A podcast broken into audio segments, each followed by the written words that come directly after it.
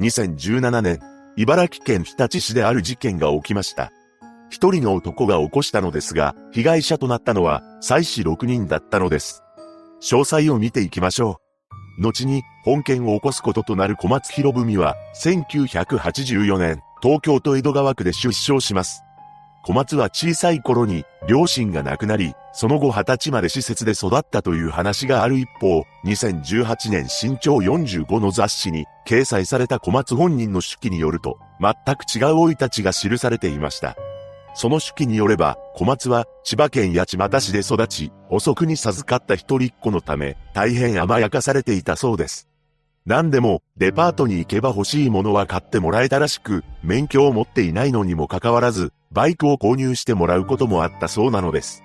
また、裕福な家庭ではないものの、欲しいものは買い与えられていたため、お金のありがたみを学ぶことはなく、我慢できない人間に成長していきました。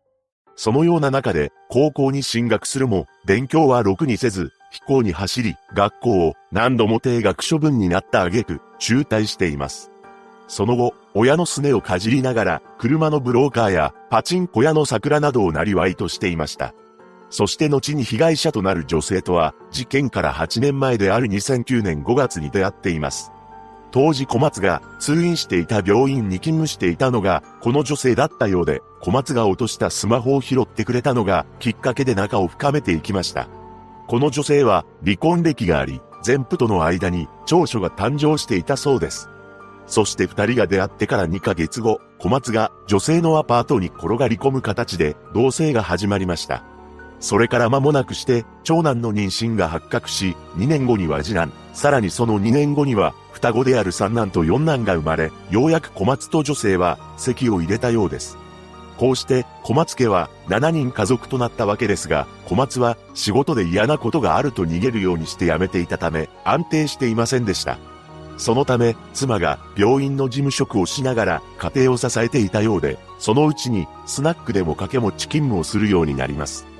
小松はこれに賛成していませんでしたが、自らが定職についていないため強く言えませんでした。その一方で、周囲からは、小煩悩な父親という見られ方もしており、実際妻が焼き餅を焼くほど子供たちは小松に懐いていたそうです。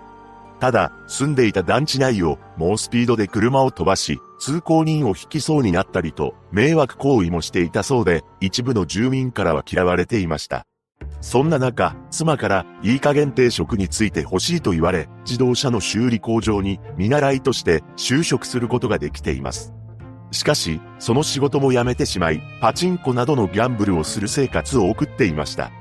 一方で、夜の仕事をこなしていた妻は、帰りが遅くなっていき、小松は、妻が浮気をしているのではないかと怪しむようになります。そして小松はあらぬ行動に出てしまうのです。なんと、妻の携帯を盗み見てしまったというのです。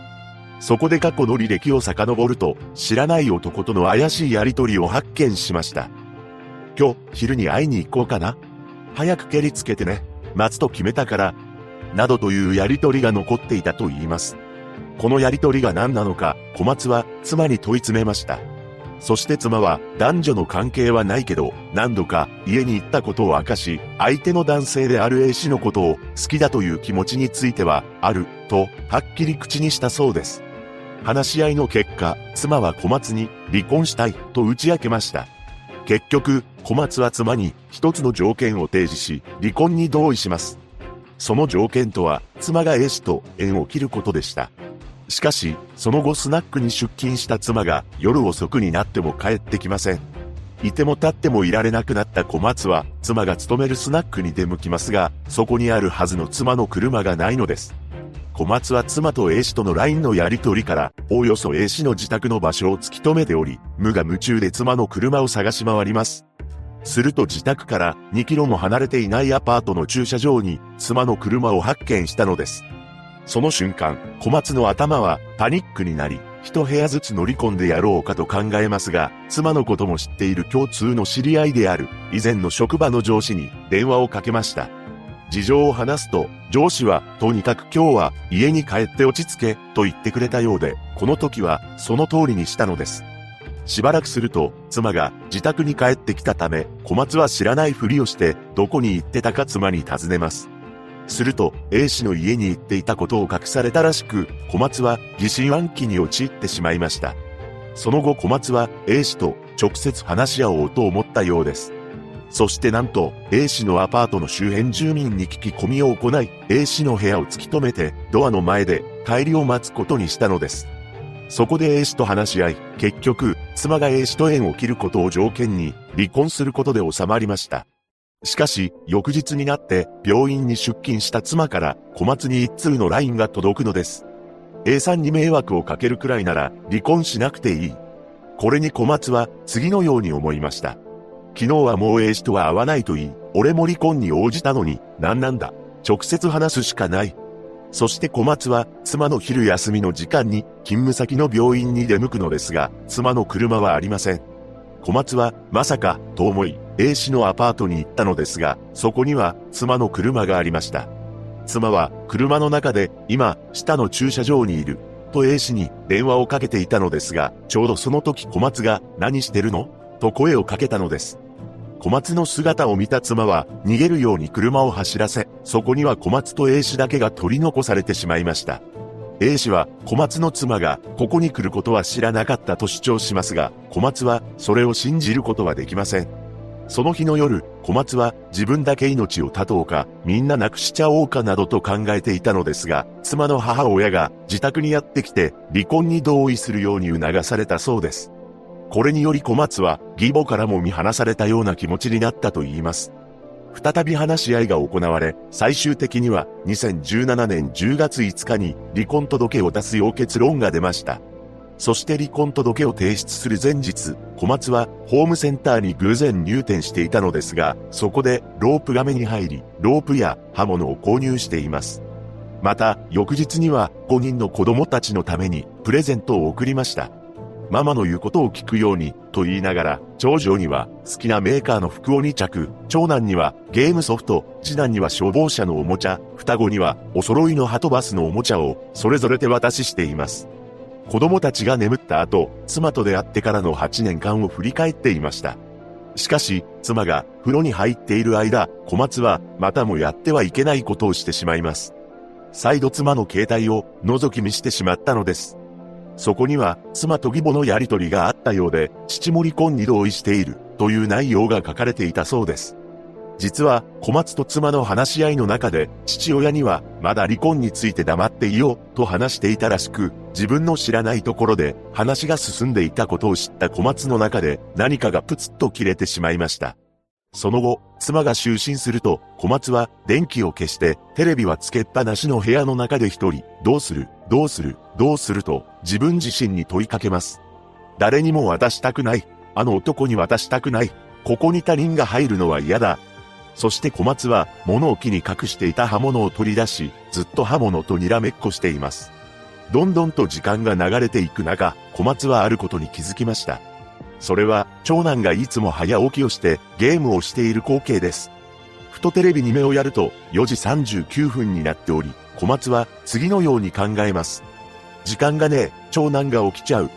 そう思った小松は刃物を手に、妻と子供たちが眠る寝室に向かいました。そしてあろうことか、妻に刃物を振り下ろしてしまったのです。それから子供に対しても襲いかかったのですが、小松は記憶が抜けているらしく、次に覚えていることは、布団にガソリンを撒いている場面でした。そして玄関先で髪をビリビリに破き、ライターで火をつけたのです。小松は自分もガソリンをかぶろうと思っていましたが、タンクをリビングに置いていたことに気づきました。その時すでに小松の足が燃え始めており、パニックになった彼は外に飛び出したのです。その後小松は公園に行き、自ら命を絶とうと考えますが何もできず、午前5時頃、日立署に自首しています。その際、泣きながら、ごめんなさい、ごめんなさい、と繰り返していたそうです。これにより、33歳の妻、7歳の長男、5歳の次男、3歳の双子である三男と四男が亡くなり、意識不明だった11歳の長女も搬送された病院で帰らぬ人となってしまったのです。その後、刑事責任能力を問えると判断され、起訴されたのですが、2018年11月26日、日立署に交留されていた小松は、持病の肺高血圧症によって倒れてしまいます。そしてなんと、後遺症により、記憶の一部が欠落してしまったのです。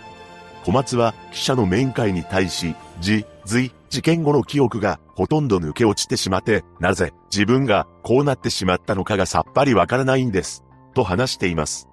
その後、弁護人は小松には訴訟能力がないと主張しますが、その訴えは退けられ、裁判が行われました。そして2021年6月17日、論告休刑公判が開かれ、検察官は小松に極刑を求刑し、弁護側は控訴棄却を求めたのです。控訴棄却とは裁判自体を打ち切ってしまう制度のことなのですが、仮に控訴棄却とならない場合でも、事件当時は責任能力に問題があったとして、無罪または刑の減刑を求めました。そして被害者となった妻の父親は小松に対し残りの人生を全てかけても許さない。一日も早く永遠に私たちの前から消えてほしい。と訴えたのです。その後の6月30日、判決公判で裁判長は、証拠上、小松が6人を手にかけて放火したことは強く推認でき、犯行時の状況を自ら詳細に供述しており、その供述は証拠と合致している。弁護人が主張する事件当時の心神耗弱や心神喪失の状態は認められない。計画性も高く、妻子を他の男に奪われたくないという身勝手な動機に酌量の余地はないと断罪し、休憩通り極刑を言い渡しています。小松は判決を不服として翌日には控訴しました。また、本件に関して次のように述べています。浅ましくも子供に会いたい、寂しいという気持ちが湧き上がる。起きたら元に戻っていたらと願ってしまう。正直、極刑は恐ろしいです。でもそれしか自分に残された道はないのもわかっています。妻の両親、ご遺族には本当に申し訳なく思っています。何をしたら償いになるのか、どうすれば償えるのか、ずっと自問自答していくと思います。一人の男が起こした本事件。大人のいざこざに巻き込まれた5人の子供たちを思うと言葉になりません。被害者のご冥福をお祈りします。